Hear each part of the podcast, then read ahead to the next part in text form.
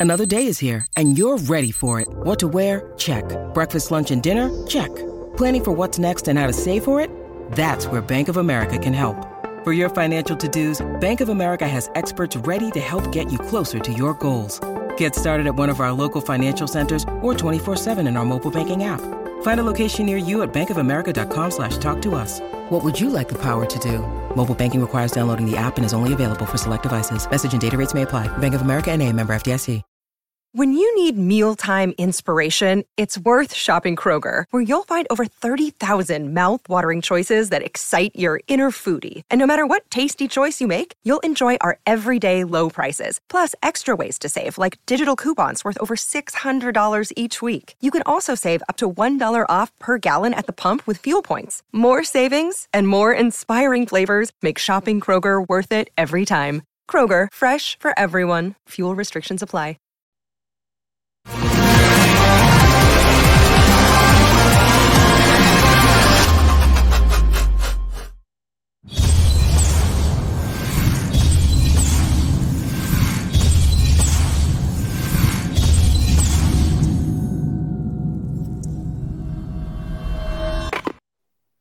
Chris and I talking just before this episode, and Chris asked me what the fan base was like. I said it's almost more like relief than joy, but Tennessee does beat Florida, and the Vols are able to break that streak that dates back to 2016. Hit the like and subscribe button. Please share because Chris Landry of Landry Football will give you more insight into the game than you can possibly imagine. Imagine. Go to LandryFootball.com. Again, like, subscribe, and share. So, Chris, Tennessee able to escape with a victory. Fantastic news for the Vols. You know, we can get in the nitty gritty of how they didn't finish like they would like to and almost let that slip away. But just in terms of a program building win, what does it mean? I think it means a lot. I mean, I think that the stage was good. It was a unique weekend where uh, it was the center of college football. I mean, they, it was maybe the biggest game. I mean, you could debate it around the country, but it certainly was the premier game in the SEC. Uh, I mean, A and M Arkansas, I thought was was really good, but the, but basically, it put the Vols on the big stage in the big moment in their atmosphere at home.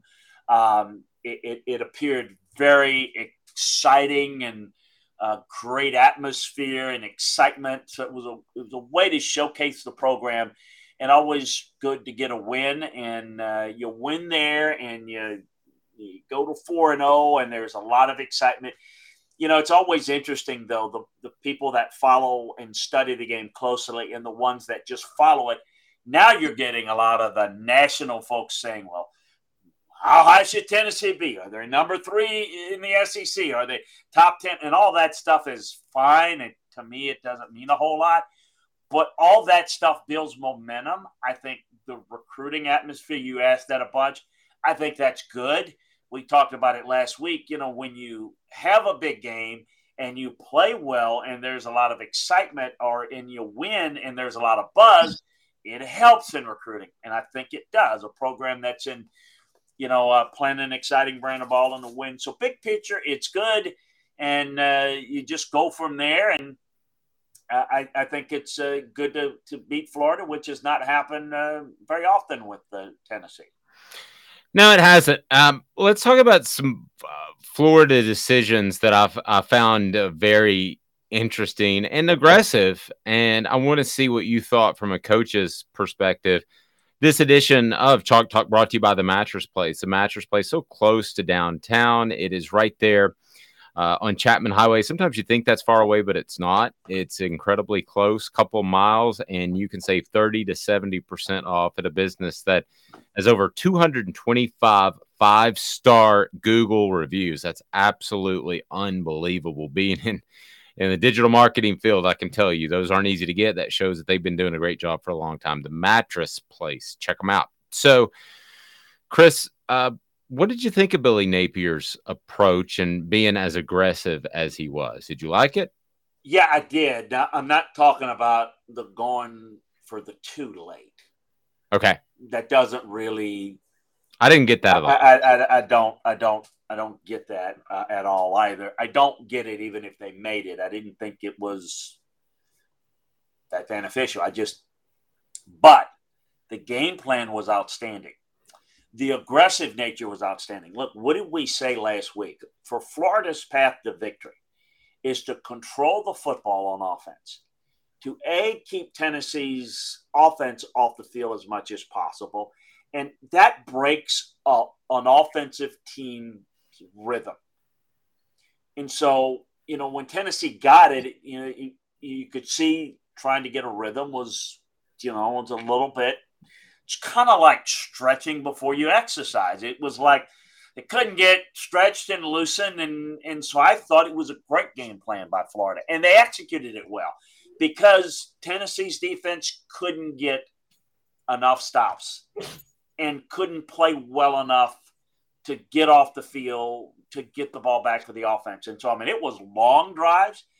Uh, it was having overplay the run that opened up things. You know, I hear this a lot. Well, Anthony Richardson played better. We played better because, you know, the defense didn't play as well. They had more spacing and coverage. So they had really good success in him being able to throw it uh, off the fact that uh, Tennessee's defense had some real issues in the game. Look, I thought it was a great game plan. I think going forward on fourth down was a lot to do with look, Three points are not going to get it done. And we don't want to give the ball back to that offense. We'd like to keep it because if you convert it, it's another four series. If, if you don't, you're putting that team's offense back on the field, which they knew is very good, very electric, and you don't want them to get in a rhythm. So you just basically wanted to make them sit, stay, you know, have to get warmed up every time. I mean, it's just I thought it was a really well executed game plan. In fact, I thought they executed what they needed to do even better than what Tennessee did, which further emphasizes how much better I thought Tennessee was going into this game because I think Florida is very, very limited right now as a team. And I thought they had a good game plan. Again, I wouldn't have gone for it um, for two there at the end. And I think there's some decision might have questioned, but going for it I understood it, but executing it was the biggest thing, and they did it pretty effectively, Dave. And Chris, you and I were talking earlier as well. You said Hendon Hooker graded out the highest on Tennessee's entire team. So this isn't a situation where he's just throwing to bare wide open guys. This is he he played really really well grading wise. Well, he did, but now you you know certainly he's aided, and the grade is reflective of the offense and getting open and scheming guys open. They did that very well. But Bru McCoy played well. I thought Keyton played very well in, in Tillman's absence. We got to remind folks, Cedric Tillman, their most polished receiver, wasn't even playing. I know Tennessee fans know that, but I remind folks nationally about that. That may not be as familiar yeah, I thought he played well. He did what he needed to do. Look, when you grade a player, you have to grade him and what they ask him to do. It's not grading him meaning as a pro prospect. It's grading him on how he executed what Tennessee's asked, it, asked him to do. And he did it very, very well. I thought he moved the offense very well.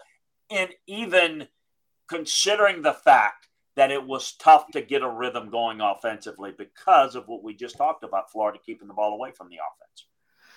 Yeah, I, wonder, Chris, your your thoughts on if if it's sustainable with Hooker because now he's getting a lot of uh, talk about being a Heisman candidate, and Heisman candidate's a very loose term. There are probably twenty Heisman candidates, and you don't want win one in September. We know that, but as far as his play, and considering that uh, Tennessee does have to play Alabama and Georgia, do you think he remains in that conversation down the line as, as one of the top players in college football, even though there's probably going to be a couple of significant losses on the schedule? Well, I think you just answered it, really. I mean, he's in that large range conversation now of one of many players that are having good years. But as you mentioned, that gets weeded out. And uh, look, it's going to come down to this. Let's just call it what it is. If he continues to play well, and he plays very well against Alabama and Georgia, even if they don't beat those teams. But he hit, he plays great. I mean, puts up great numbers. Then yeah, he could be in that conversation, or excuse me, he can stay in that conversation. If he doesn't, then yeah. you know how that is. I mean, it's just it really is about what you do in November. It's it's that kind of award. I, I've seen it. I don't know if folks will remember. Do you remember the September that Jalen Hurts had in Oklahoma? Yes. I mean, it was like it was like give this guy the Heisman now. Let's not even and it wasn't even invited. Things happen, and we know that this game was big. He played well in this game. It's going to be about what he does on the road at LSU. And then, you know, Alabama, Georgia, the rest of the season's going to determine it. The games in November are the ones folks remember. Mm, that's that's true. Let me ask you this: If you were to, so the Heisman Trophy, the definition, and I, I do vote for this, and I struggle every year because I try to do my homework on it, and and um, I try not to be limited just quarterbacks or ball carriers or offensive players. And but but it's defined as the most outstanding player in college football, which could mean a cajillion different things. Somebody could read that as the guy who gave back the most to his community if they wanted to. I mean, it's that wide open. So if you had to start a college football team tomorrow, and you only had one season with him, based off what you've seen in September, who would that player be? If I picked any player in the country, yes. Um, I would go with a quarterback. Yeah, you almost have to, don't you? Um, and I mean, there, there may be players that are as good or better. I would go with a quarterback. I might. Uh, I would probably go with C.J. Stroud. Okay. Um, I think. I think you know right now. Um, I mean, he's just. I mean, it, it, there's a bunch. He's playing a little bit better than Bryce Young. He's got more veteran receiving corps. Ohio State's got the best receiving corps in the country, but he's really, really good. Um, if I were looking though at quarterbacks, just to expand this, to not, you know, now that I answered that question, I would say that um, that the guy that's played great football that's not getting as much attention, and it is the reason for their success is Jalon Daniels, not Jayden Daniels. Jalon Daniels, the quarterback at Kansas, he's been phenomenal, and it continues to be. Now, it's not who I would pick but I mean, you know about Hooker, you know about Stetson Bennett, you know about Bryce Young of the quarterbacks, and there are others. Uh, DJ, uh, you played better at, uh, at Clemson this week. Um, I think Michael Penix out at Washington is having a phenomenal year. Just just to get into expand the quarterback conversation, but uh, I'd probably go with C.J. Stroud um, or Bryce Young, but I'd put them in that order and with a little bit more size, maybe C.J. So now we know the target for Hendon Hooker. We'll see if he can reach it, and we'll see if he can end up in in New York City. I'm rooting for that because uh, I, I, the guy's got a great last name. Let's just yeah, he does. He, he, does, and you know? I've never been to New York, and I've already decided that I'm going to go if he's in that ceremony. So uh, I don't know. We'll, we'll we'll see. It it should be interesting. A lot of talk now should be a lot of talk about the mattress place, and there is because they have 225 five star reviews on Google. They are awesome. They take pride in what they do, 30 to 70% off. No gimmicks, just a fantastic product at a fantastic price. That's the mattress place. This has been a presentation of Off the Hook Sports.